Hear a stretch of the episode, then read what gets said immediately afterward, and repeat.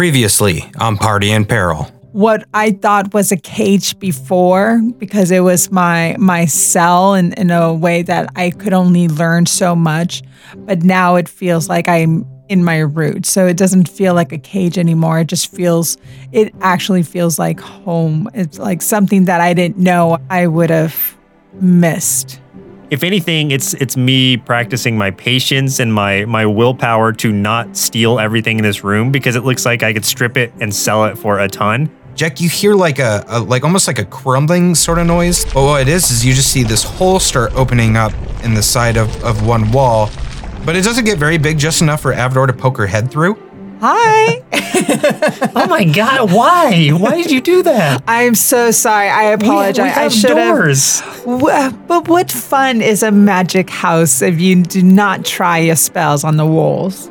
The table itself is covered in more food than either of you have, have ever seen in your lives. Your destinies are your own. But I do have gifts to aid both of you on your journeys. But you're going to have to earn them. Relying solely on the skills in battle will not keep you alive much longer with the types of things that are hunting you. As you enter these trials, use your heads and your hearts. What is your deepest fear? Being alone.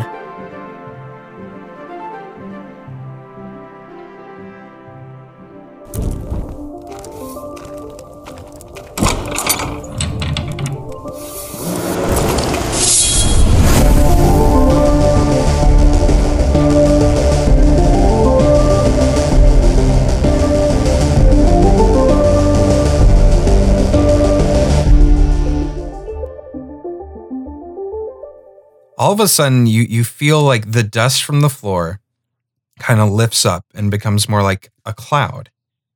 And Avador, you're experiencing this too.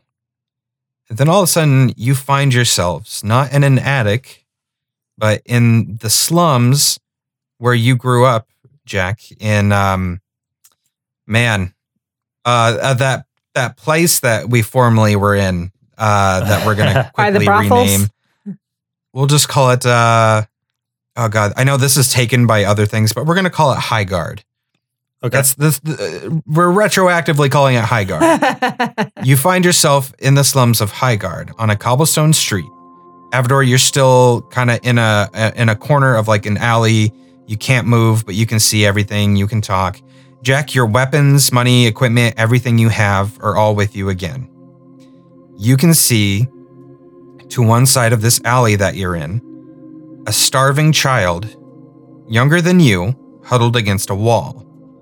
And then you can also see a frail old man, but dressed in immaculate robes, carrying a loaf of bread, who passes by the child and is starting to head the other direction.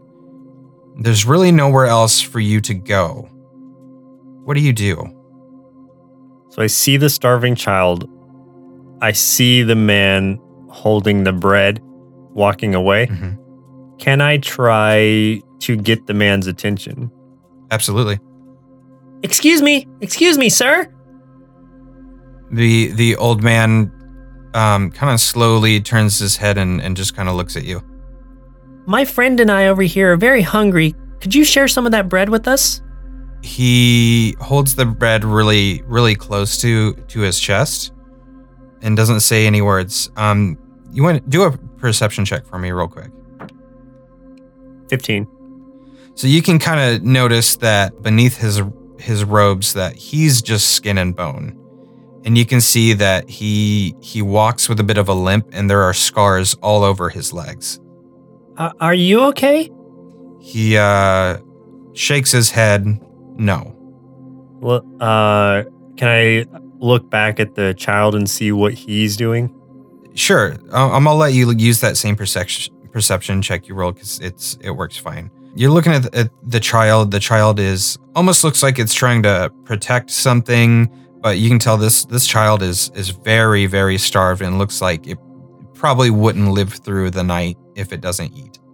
I feel like this is like past, present, future me, and I, I need to share this bread, but I'm not sure how. Jack, Use your illusions. Use the force. Use your skills. I pull bread out from behind his ear. no, I. Where did uh, this bread come from? Let me try to like grab, take the bread from him. Like, am I getting resistance? He's uh he's trying to hold on to it. Yeah. So are you just gonna try to grab it and force it away from him? Well, let me just try to like break off half of it. Like, I don't need the whole thing. I just want to. I just want to share. Okay. So so you snatch it away from him. You split it in half, and then are you handing him back a piece or? Yeah, I'll give the other half to him. And then, like, I, I don't need any, so I'm just going to go give the other half to the little boy. The old man looks at his half piece and continues on a little bit, um, and kind of disappears kind of into the ether there. And then you give half to this little boy, and the little boy kind of shifts a little bit, takes the bread, and you see that there's like an even younger child with him that he was kind of like covering up, and they both eat of the bread also. And then you see a vision a vision of the old man returning to a uh, a portly and very large man um, of great wealth. You can just tell by the room he's in, by his clothes, everything. And uh, although the the old man was wearing really fine robes too, kind of lips up and holds up this this half piece of bread. And the uh, the bigger, like well-off guy kind of looks down and and at the old man and says, Only a half loaf. Well, then that belongs to me, and you will be going with no supper. Shit. the vision fades and you find yourself back in the same position again where you started. You see the old man shuffling around with a full loaf of bread. You see um, the child in the corner once again. This time, you also see a counter with another man that you didn't see before. And you can tell that this guy is a bread vendor. it is like Groundhog Day. That's what I was going to say. Like, where's the woman I have to fall in love with for this to all end? you have to Uh, make her fall in love with you. Oh, but first I have to murder everyone at least once, yeah, right? At least. Okay. Uh, uh, okay. So let me go up to the bread vendor then and see. Do I have any money on me? Like I have my stuff, right? At least my weapons. Yes, you and do. such. Okay. So let me go up and buy some bread then. Oh, All right, you uh you hand the man some money. He hands you a full loaf of bread. Let me break that in half and then give half to the older man and then take the other half back to the kids. Okay, so you uh you stop the old man who's carrying his loaf. You hand him an, another half loaf, and then the children you go over and hand them the other half loaf. Yeah. And the children eat of it, and the old man nods his head at you and continues on his way. And you see a vision of the old man handing his lord a full loaf of bread, keeping the half loaf hidden. And the man, um, his lord or whatever, says, Ah, thank you for bringing me my loaf. But I'm pretty hungry today, so oh, it looks like I don't have anything for you on this night. You will have to go hungry. and the the man eats his full loaf. You see the old man start walking away, but pulls out that half loaf that he hid, and he starts eating it. And then you see another vision of the following morning, and the two children are able to stand up, their bellies full of, of what they needed. They just needed something to get them through the night. And they continue on out of the alley. And then you hear Master Cavela's voice. This, I will admit, I didn't see that part coming. a thief that shares his own money to save others. In all of my years, this is something I have never seen. I prefer to offer advice most of the time, but you've taught me a lesson today. Even with vast amounts of knowledge, you can always be surprised. Thank you, young hero thief. You've done well. And then you see everything kind of disappear. We move on to Avador's trial. Hey everyone, sorry about interrupting a bit yet again, but just want to thank you all for listening to this episode. We had a ton of fun with the trials, and I am very excited for some cool things I have planned in the next couple episodes. Uh, thank you to everyone who's left us a review on Apple Podcasts. That really helps us out. And as a thank you, you may notice several of the newer characters have names in common with some of those who left comments with the reviews. And if you left one and haven't heard your namesake just yet, just trust me that it's coming. Please make sure to share your favorite clips and episodes with your friends or on social media and use the hashtag NerdSloth so we can see that and give you a proper thank you. As always, huge thanks to our supporters on Patreon. If you want to help us keep the lights on, uh, please consider a $5 monthly donation, but only if you can spare it easily. Take care of yourselves first. If you do make a donation, you'll have access to a bonus three hour episode in which you can hear how Avador, Jack, and Shepard first meet and get started on their crazy adventure. Uh, more bonus material for this campaign is coming in the form of short stories centered around some of the characters in this world, and I will let everyone know when that is all available on Patreon. So that's it for this little interruption. Hope you're all happy, healthy, and safe. Make sure to check out some of the other shows available from Nerdsloth, like Anxiously Ever After, Saturday Morning Cartoon Boom, and Know the Lore, which all have newer episodes. And now, back to the show he goes on again to say, as in pure darkness. Avador, I tried to teach you the arcane arts of which I was familiar, Stupid Nat. and though you learned a few tricks, you did not thrive. However, it seems that you now have a much stronger connection with nature, as we spoke of before. You have an aura about you that I recognize as druidic magic. That connection cannot be forced. It is freely given by nature itself to only those worthy of the call. And so it is something I'm unable to teach, as I was not called by that magic. However, there was someone here much like you, someone who came to me once in secret. And as I mentioned before, he may have answers for you of more than just magic. He came here in hiding, fleeing the ecclesia, and the order and the council, of which he used to be a part of. More than a part of. Whatever his past, nature has deemed him worthy of magic as well. He could be a powerful ally and teacher for you. And the two of you suddenly find yourselves in what appears to be an underground cave of some sort. A little further in the distance is a body of water, like almost like an underground lake illuminated with a pale blue light. In the center of the lake is a small grassy island with a singular tree, and from the tree is hanging one piece of fruit. A fox lays curled up under the tree, nursing its newborn baby kit.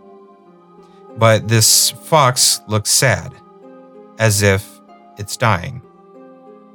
In the tree above is also a nest with one singular egg guarded by a large hawk with an injured wing. You have no weapons. All that you have on your person is a few items that you sometimes use in your spells, like uh, different things of like dust, mushrooms, things, just stuff that you use with your everyday spellcasting.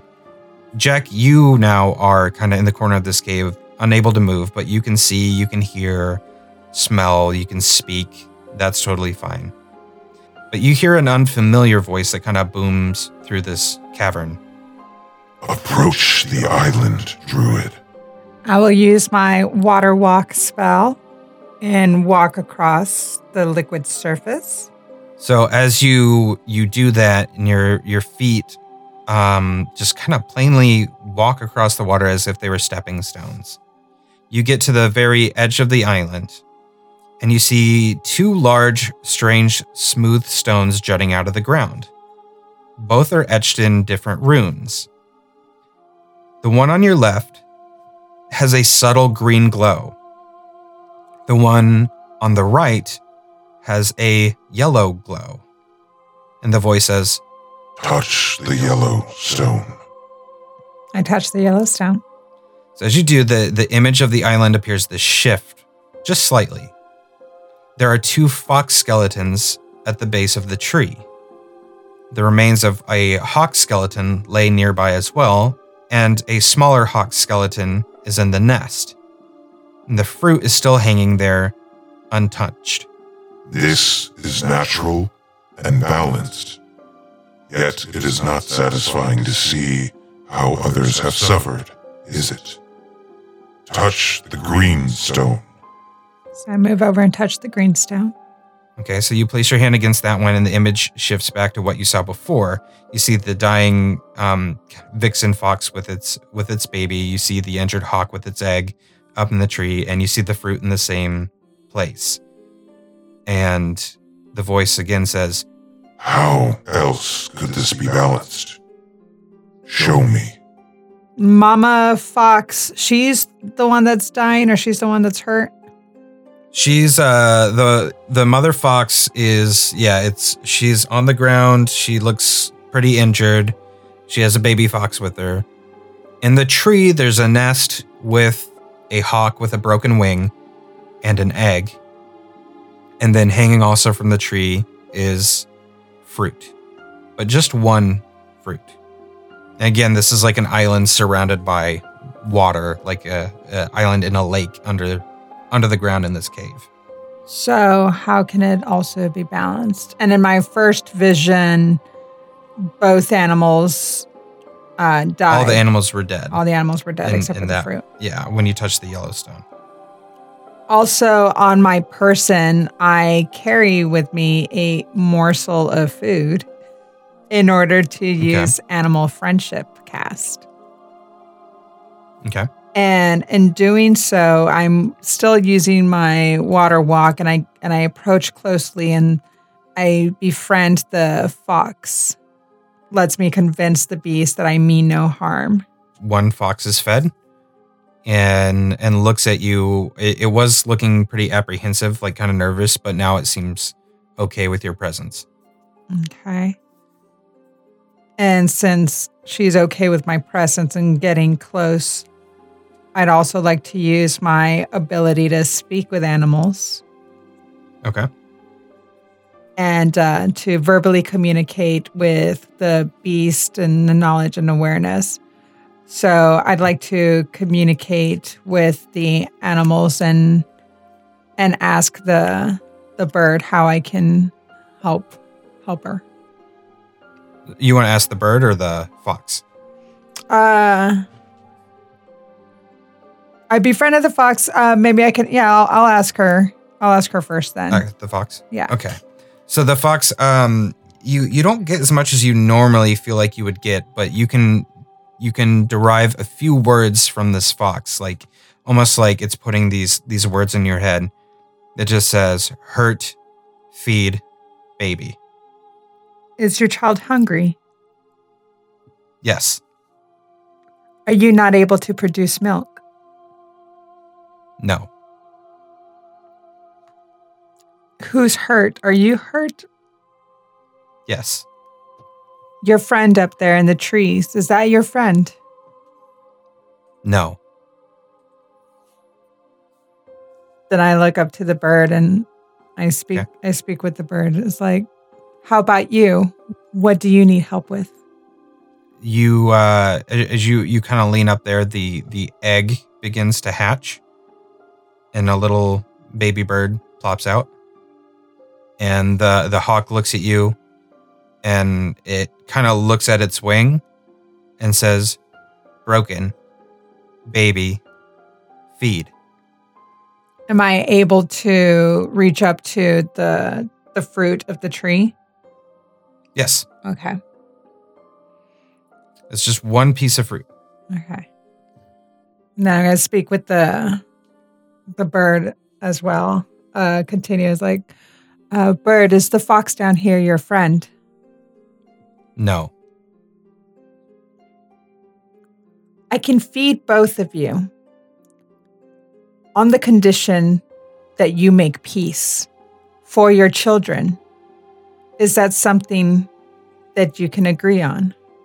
So this is what I'll tell you. With that piece of fruit, you would be able to feed two animals, but not all four. A question about the water. Are there any fish swimming swimming in it? Yes. Okay. Try to think who eat fish. Do do both animals eat fish? Or is it just birds? Beggars can't be Either would. choosers. Yeah, either either can eat fish. Is it? Is this a situation? Maybe. I'll, I'll yell it at you. Avador, do you need to turn into an animal? I've seen you do it before. Remember when you kicked that door down as that donkey? I don't believe I need to. I've already befriended them and, and I'm speaking with them currently. Okay. I give you a little okay sign. Just checking. Here's what I'm thinking. Well, tell me what you're thinking. As me or as Jack?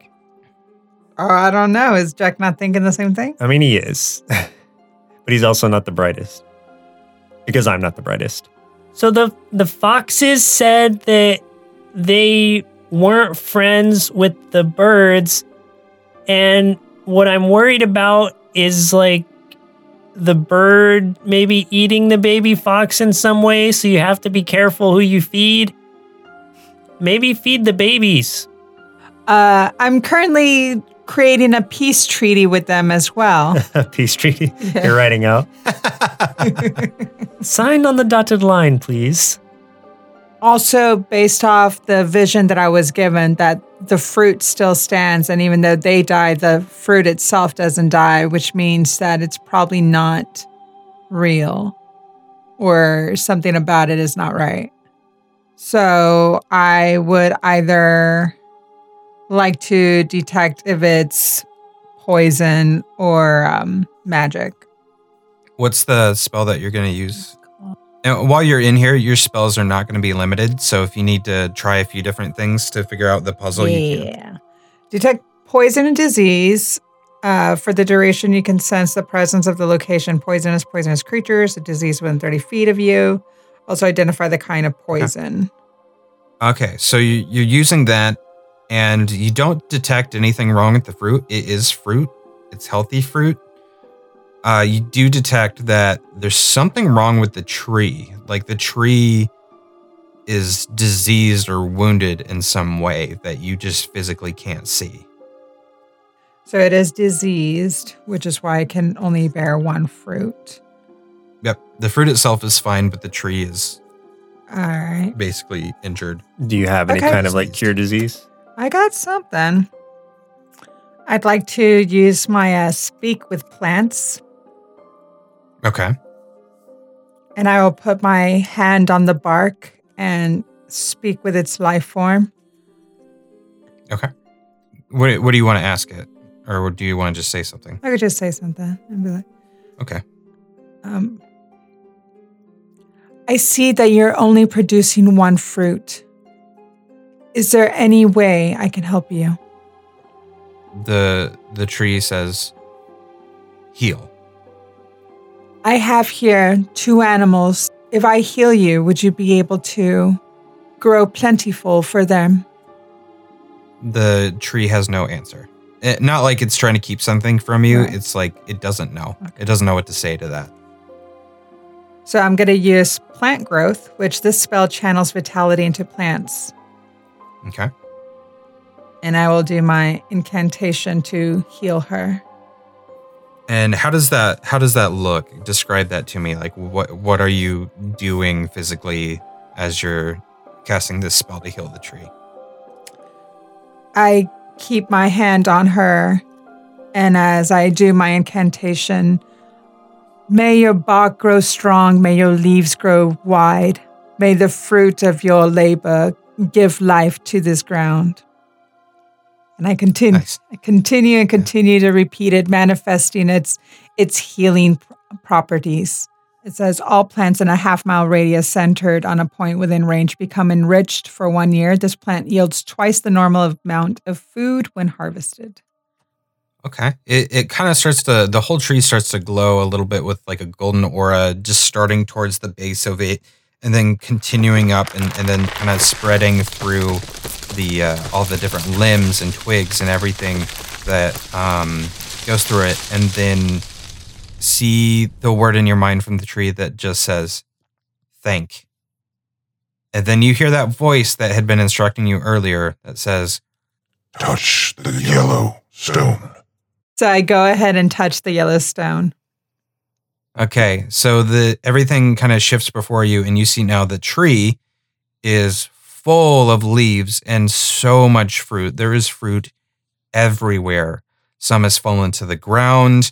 There's uh, fruit within reach of the hawk with its injured wing, and you see that despite its injury still being there, it is still uh, it's actually a little fuller than than the last time you you saw it just a little bit ago. And the baby looks like it has grown well and strong and likewise with the foxes. The foxes sit at the base of the tree and they both look very well nourished. And with that a large barrel chested very hairy man steps out from behind the tree he has a long, untamed brown beard and hair, and he wears nothing but a cloth tied around his waist to cover his junk. his eyes are a piercing gold color. It's like staring into molten metal. And he says, Tell me what you learned. I've learned that by being kind to all creatures, being able to speak and listen to them, they're able to communicate what they need to heal. And I am able to provide for their growth so that they may continue on. Good. he sits and he um, just kind of next to the, the youngest fox, the, the little one, and he pats it on the top of the head and he says, Sit with me. So I sit. Okay. Okay. Close your eyes and place your hands in the grass. Feel the blades between your fingers, how firmly they are rooted into the soil. The soil that holds us up above this lake, that absorbs the water into the tree so it may produce fruit. Fruit so that those who need it may eat. Do you understand? I do. Good. Your abilities in this place will not exhaust. Keep that in mind and follow me. Now, Jack, you suddenly find yourself back in the dining hall again, sitting at a table. There's a few small cakes and a glass of milk in front of you. Master Kavela is sitting across from you and he kind of gestures at the cakes and he smiles and he says, Not much longer. I started eating my cakes. Avador, you find yourself in a dark forest at night. You can see enough to take in most of your surroundings, but you don't see the man that you were just speaking to, but you do hear his voice. And it seems to be coming from the ground. Follow me. And looking down, you can see a small burrow in the base of like a tree uh, next to a large rock. And you can catch just a glimpse of a weasel disappearing into a hole. And nearby, you can you can see like a little fire beetle walking around. You can see a snake kind of off to the side. What do you do? So I have to make myself tiny. do I need to go down the little hole? So you've you've seen a few things now that are that are small that could fit through. Okay. So what what do you want to do? I guess I shall turn into a snake myself so that I can uh, follow the hole. Okay. Um, so you turn into a snake. You slither in through the little burrow that the weasel had disappeared into, and now you are slithering through a labyrinth of underground tunnels that seem to stretch on forever. Uh, and you're trying to keep up with that weasel that's in front of you. And you can kind of see a little sliver of pale moonlight appear through the top of a tunnel up ahead. And the weasel stops and looks at you and then jumps up through the hole. Guess I'm still li- listening for the voice. Shall I continue? Follow me. So I follow the voice. Okay. So you uh, peek your head out through the hole just in time to see a hawk swoop down and grab the weasel in its talons and fly back up into the air. And you hear again, Follow me. you can also see that there's an owl on a branch nearby, just kind of chilling. There's a bat hanging upside down on the branch right below it. What form do you want to choose to follow the hawk that just stole this weasel? I will choose the owl. Okay. So you soar through the air, dodging branches on occasion and, and large cobwebs, and you can see pretty much everything with like near perfect precision that an owl would be able to see in the middle of the night. And seemingly out of nowhere, a panther leaps from a tree, catching the hawk midair and slamming it to the ground. The panther begins snacking on its kill, and the weasel turns into a boar and starts running through the heavy brush beneath the trees. And glancing around, you can see the, the panther that had just followed out. You can also see a deer grazing in the distance. And from the direction the boar just went, you can hear the words Follow me. I myself turn into a boar and follow the boar. So, turning into a boar, you crash through all of the the brush, and your tusks are kind of scoring the the tree trunks as you're running past. You see the other boar up ahead of you until it dives into a pond of water and becomes a crocodile and begins swimming swiftly to the other side. And as you approach the water, you also see a frog on a lily pad nearby. Then I will turn into a crocodile as well. Okay. So you follow behind it. You see all kinds of of strange animals and things in this water, even animals that don't belong in there. You can see a sea lion, you see a seahorse, you see tons of different fish, you see a squid, like all things that shouldn't be able to be here, and yet they're there. And you're following behind this crocodile, and then you suddenly see it leap out um, of the water onto the banks and seemingly disappear. And as you climb out of the water, you find that you are in a clearing, surrounded on all sides by trees. From the top of one of the trees drops a hulking figure covered in fur, standing on two haunched legs. Its long arms end in razor sharp claws, and its wolf like face is filled with equally sharp teeth. It's towering over you, and you find yourself back in your regular tiefling form. He stands at least two feet over you. This huge beast howls up the sky and looks down at you with a snarl and frothy saliva dripping from its jaws. What do you do? Dominate beast. So it must succeed on a wisdom saving throw or be charmed by you for the duration. If you or creatures that are friendly to you are fighting it, it has advantage on the saving throw. While the beast is charmed, you have a telepathic link with it. You can use this telepathic link to issue commands to the creature while you are conscious. Uh, no action required. Uh, it, Okay. it will do its best to obey. You attempt to to do that spell, but the creature before you just kind of roars in your face. And you know that this isn't just a regular beast. This is a humanoid. This is, in fact, a werewolf towering over you. And you hear that voice again come from the werewolf's mouth. What will you do? I have no desire to fight you. Am I not a threat to you? You are not a threat to me. We are all connected. We are all one.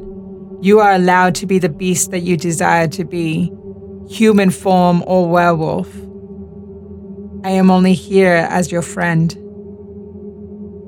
What do you fear most? War.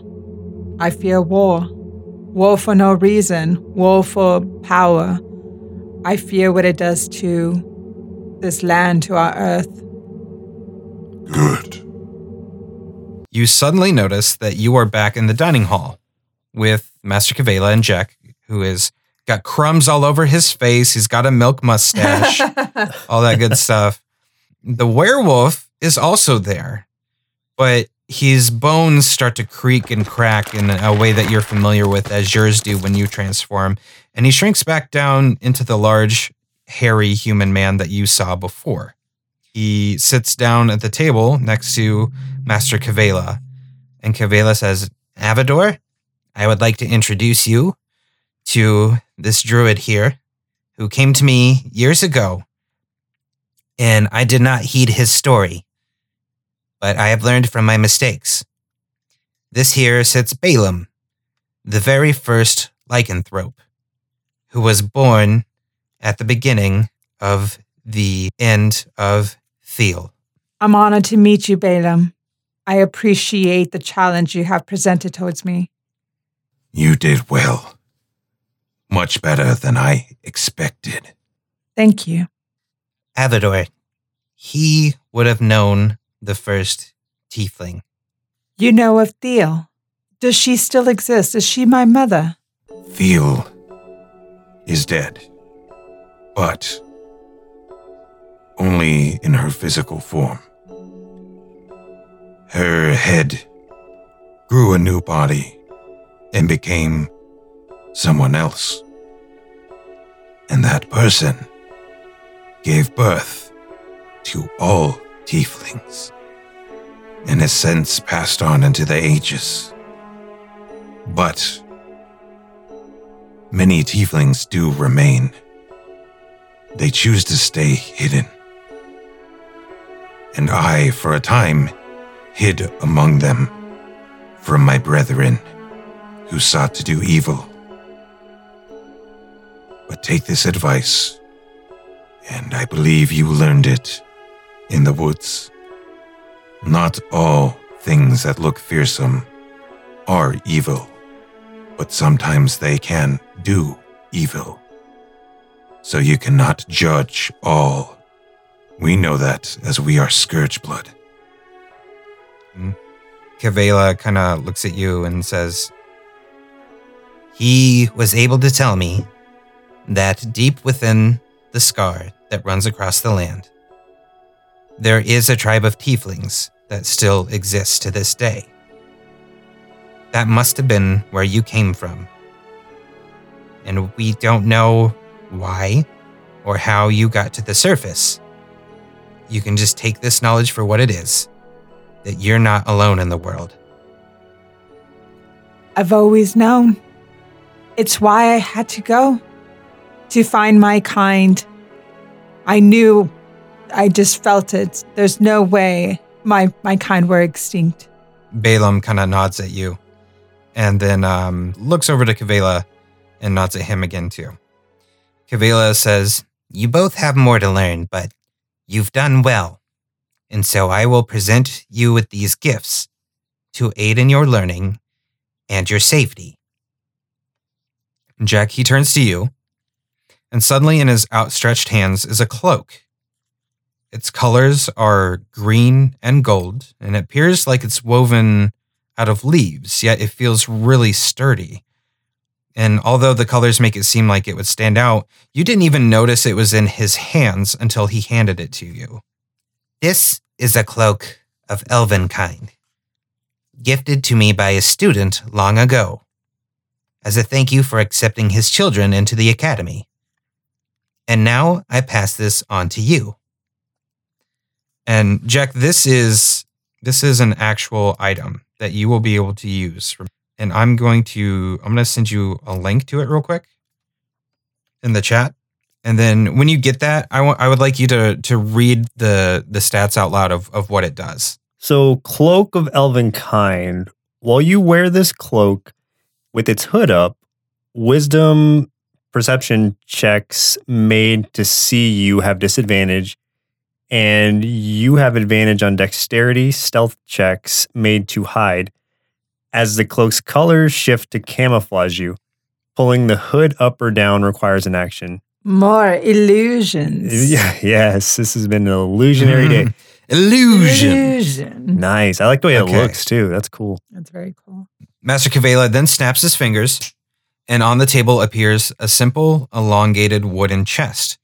And there's no decoration of, of any kind, any sort. And he opens it, and you see a staff made of gnarled, twisted wood, the top of which looks kind of similar to like a bonsai tree and, and topped with green moss. And then he nods to Avador. This is the staff of the woodlands, once owned by the great archdruid Elendil. And then Balaam says, A great elf and a greater friend. I received it upon his death, but it is meant for someone more worthy than I. Take it, young one. and he's looking straight at you, Avador. Well, I'm saying Avador, but I'm talking to Shaddai right now. If you would like to read what this thing allows you to do, So, Staff of the Woodlands. This staff can be wielded as a magic quarterstaff that grants a plus two bonus to attack and damage rolls made with it. While holding it, you have a plus two bonus to spell attack rolls. Cool. The staff has 10 charges for the following properties. It regains 1d6 plus 4 expanded charges daily at dawn. If you expend the last charge, roll a d20. On a 1, the staff loses its properties and becomes a non magical quarterstaff. Uh oh. That's part of the text. Uh-oh. You can use an action to expend one or more of the staff's charges to cast one of the following spells from it using your spell save DC. Let's see. Animal friendship. Hey, did that already. Awaken. Bark skin. Uh, locate animals or plants. Speak with animals. Speak with plants. Or wall of thorns. Hey, I did a lot of that. You can also use an action to cast the pass without a trace spell from the staff without using any charges. Man, I'm so going to be Yoda on this. So, tree form. You can use an action to plant one end of the staff in fertile earth and expend one charge to transform the staff into a healthy tree. The tree is 60 feet tall and has five foot diameter trunk, and its branches at the top spread to a 20 foot radius. The tree appears ordinary but radiates a faint aura of transmutation magic. If targeted by detect magic, while touching the tree and using another action to speak its command word, you can return to the staff to its normal form. Any creature in the tree falls when it is reversed to his staff. Notes bonus, magic bonus, spell attacks, druid, creed. so you get a lot of stuff out of that one. awesome staff. Of the so are the those charges are finite, right? There's not it's not rechargeable. You got to roll. You got to roll. Oh yeah, yeah. So staff has ten charges with following properties. It regains oh, it regains the expended charges daily at Yep. dawn. But you have to roll. If you get a one, then it becomes uh uh oh regular Just stuff. so walking yeah, so they, Yeah. So you could keep recharging it, but if you do roll a one on it, it's done and you lose everything. It's just a staff, and so any bonuses, any extra spells like tree form, um, pass without a trace, all that stuff would be gone. That's very cool though. Kavela says, The two of you have earned this. And now, I have spoken with your friend Sarah in your absence. And she told me a little bit more about the plight with your friend Shepard, and also the plight that his village is facing with the Ecclesia. And although myself am not a great fan of witches, I have seen and witnessed and speaking with Balaam and having been able to observe your trials, Avador, that I am wrong in my prejudice and that their lives are just as valuable as the rest of ours. And now, while I do still agree that we need to get all of the coins and get them somewhere safe, I can create a portal to take you somewhere quicker And so that I think if you journey to this village to warn them before the Ecclesia can get there, you still will have enough time to get to Arnhem or wherever you want to go to look for the rest of the coins. I tried a spell on your friend Shepard. It was the same type of spell I used on Jewel, who was, unfortunately, one of my students who grew to. What is the word that you youth use these days? Cocky. Too cocky with her magical abilities. She destroyed her physical body in a spell that went wrong. I was able to secure her soul into her new form, and with it, she forgot all memories. It seems from hearing stories from your friend Sarah that Shepard has undergone a similar process. His soul has been placed into something foreign to him, and when it happened, he lost a lot of his memories. It seems that soul magic is much more difficult than what I thought it would be. So, I was told that the village that he's from is called Eslam, which I was surprised to hear about. It's very well warded, very rarely spoken of. And if anyone could bring destruction to it, it would be the paladins. I can send you there. But I can only send a few. And we would need to send you very soon. So you two, and I will send your friend Sarah and Shepard's body to warn them. But once they are safe, you must continue on and find these other two coins. Our world depends on it. You can rest tonight, but gather in the library in the morning, and we will send you off to Eslam. And now I'm going to retire and get rest because it's going to take a lot of magic to send you there. And he kind of gets up a little bit, looking a little sad. His chair pushes in and and he kind of walks off up another set of stairs that was not there before, but is now. And he's going up this magical winding staircase. And Avador, you know that that's leading up to his quarters where he would sleep. You can count on us. I yell up at him as he's walking up these magic stairs. Indigo, who's just chilling on top of uh, Balaam's head right now, it's like, yeah, I'll I'll let him know. I think he's kind of doing his own thing right now, but yeah, I'll tell him you said that later. Thanks, Indigo. I can always count on you. So if you don't have anything further, you guys can retreat to your rooms and, and rest if, if that's what you want to do. Father has spoken. Okay. See you tomorrow then, Jack. Sounds good. Uh, I have one request. Please don't poke your head through my wall again. I have no interest. I, that was just mere excitement. I, I am no longer as excited. I know I'm going to have nightmares about that tonight. so just please don't make it worse. You guys go to your individual rooms, you get some sleep, and it is some of the best sleep you have had in your lives. Avador, you remember what it feels like to sleep here. Like you feel so refreshed and rejuvenated. Jack, this is brand new to you. You have no idea how how rested you would be. I feel like uh, Uncle Fester in the Addams family when he like plops down in that dusty ass bed, but then sinks in entirely. Like, ah, yes, all the crevices. They're exactly where they need to be. The ball pit has great support on my back. it's just like the it just- rocks. it you used feels to like you were on. just floating. like you're just floating through space and you're floating on my magical balls. on your balls. Jack, you are awakened the next morning by a voice. Hey, hey, kid. It's dawn. Time to go, bud. huh? Uh, uh, okay. Uh, He kind of flaps his wings and he kind of peers out of sight with a, another little pop.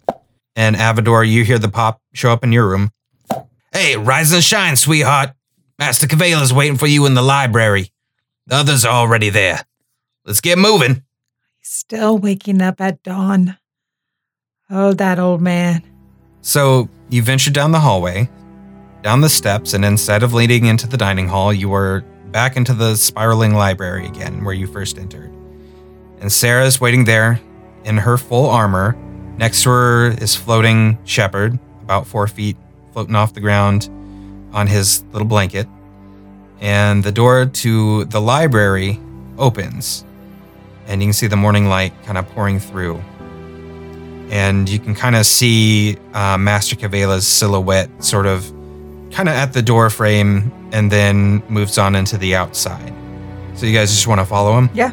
Mm-hmm. Okay. So as you enter the courtyard, he is he's kind of waiting and he beckons for you to keep following. And you all continue walking for several minutes that actually become at least an hour. And you begin passing through these ruined stone temples and lifeless trees upon blackened, scorched earth. Like this used to be some city back centuries ago that's now kind of ruined and burned. Kavela stops in the center of these ruins now that you guys have been walking for a while, and he kind of kneels at a very particular spot. It doesn't really look any different than any other, but he kind of runs his hands along the dirt, which is so damaged it just crumbles beneath his fingers. But when he stands again and turns to face you, you see he's holding a small, bright blue flower bud attached to a withered vine. And he says, Dead as it may seem, there's still great power here. And I can use this little bit of it that's left to send you on your way to whatever destiny awaits you. He plucks the bud from the vine and he clasps his hands together and rubs them back and forth, the petals just kind of scraping against his palms. And he suddenly opens his palms outward and the flower bud is gone, but there are blue, just swirling energies emanating from his hands and his eyes. And you can feel the wind start to pick up around you as this torrent of like dust and debris starts kind of swirling and joining him in this blue light. And you see him inhale this large breath and huff it into the swirling arcane energy, which shifts from swirling around him to swirling in the shape of an oval, going more vertical instead of horizontal. And it sits kind of right in front of you. And within the crackling light of this small little maelstrom, you see a forest, as if reflected in a pool of water. And Kavela shouts, Go on, find your answers, and help us right the wrongs of this world before it's too late. It's your destiny. And though it won't be without pain and heartache, I know this is all part of your destiny, and it must be done. Sarah steps through, and trailing behind her is uh, Shepard on his little sheet. You hear Kavela's voice crack just a little bit before he continues, and he says, Avador, I hope I'm making the right choice. I wish I wasn't sending you away again so soon. Where you're going, doom and destruction await. But it must be faced. Please just tell me I've made the right choice. We're doing it so that we may all survive. This is the right choice. So he, he nods at you, and he nods at Jack, and he says, Then I will have no regrets, regardless of what happens next. and the two of you step through the portal.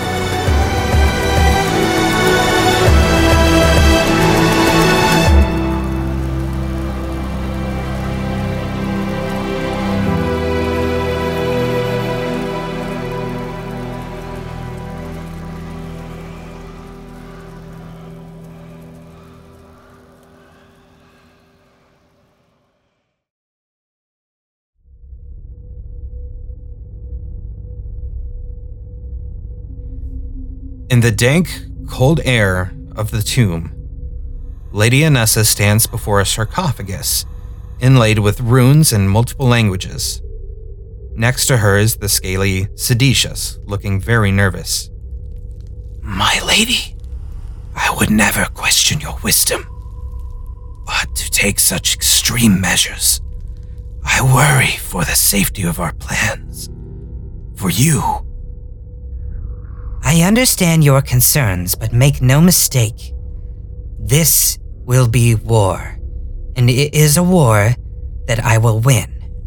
And I grow impatient, waiting for the last coin to fall into our lap.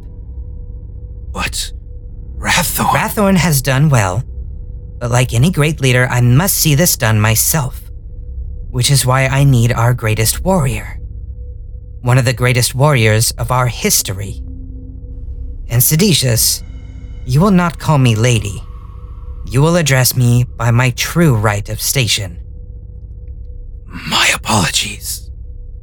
He stretches his long, sharp fingers and he grips a hold of the top of the sarcophagus, one of the fingers slipping into a small crevice that was made by a crowbar in recent weeks in an attempt to open it. The blood from the sarcophagus continues to drip as he starts to slide the top of it off and mutters an incantation.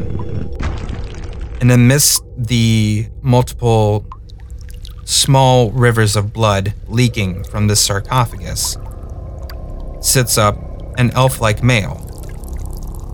Pale as snow, but bleeding continuously from wounds that never heal. And his red eyes gleam with excitement, and he smiles with rows of razor sharp fangs. Welcome back, my friend. A new era awaits, and your queen calls upon your talents. With a worried look, he looks over at Queen Anessa. And she looks at Seditious and the vampire that they just rescued from this tomb. And she says, Our destination is Arnhem. We know that's where the next coin is heading.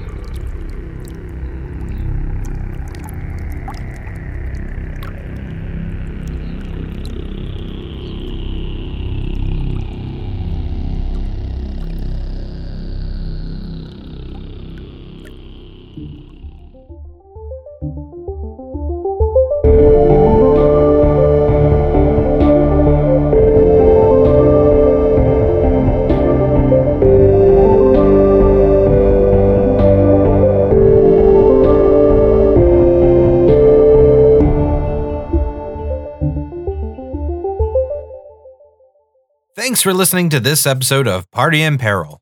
If you liked this episode, please share it with your friends or digifriends on social media and use the hashtag NerdSloth so we can thank you for your support.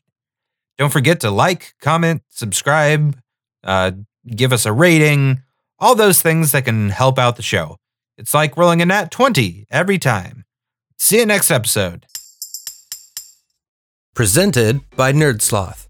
a place for lazy nerds. If you like what you heard, consider donating at patreon.com slash nerdsloth so we can continue bringing you quality shows. Be sure to also leave us a review and share your favorite episodes and clips on social media. If you're looking for more content, catch us on YouTube and Twitch or visit us at nerdsloth.com.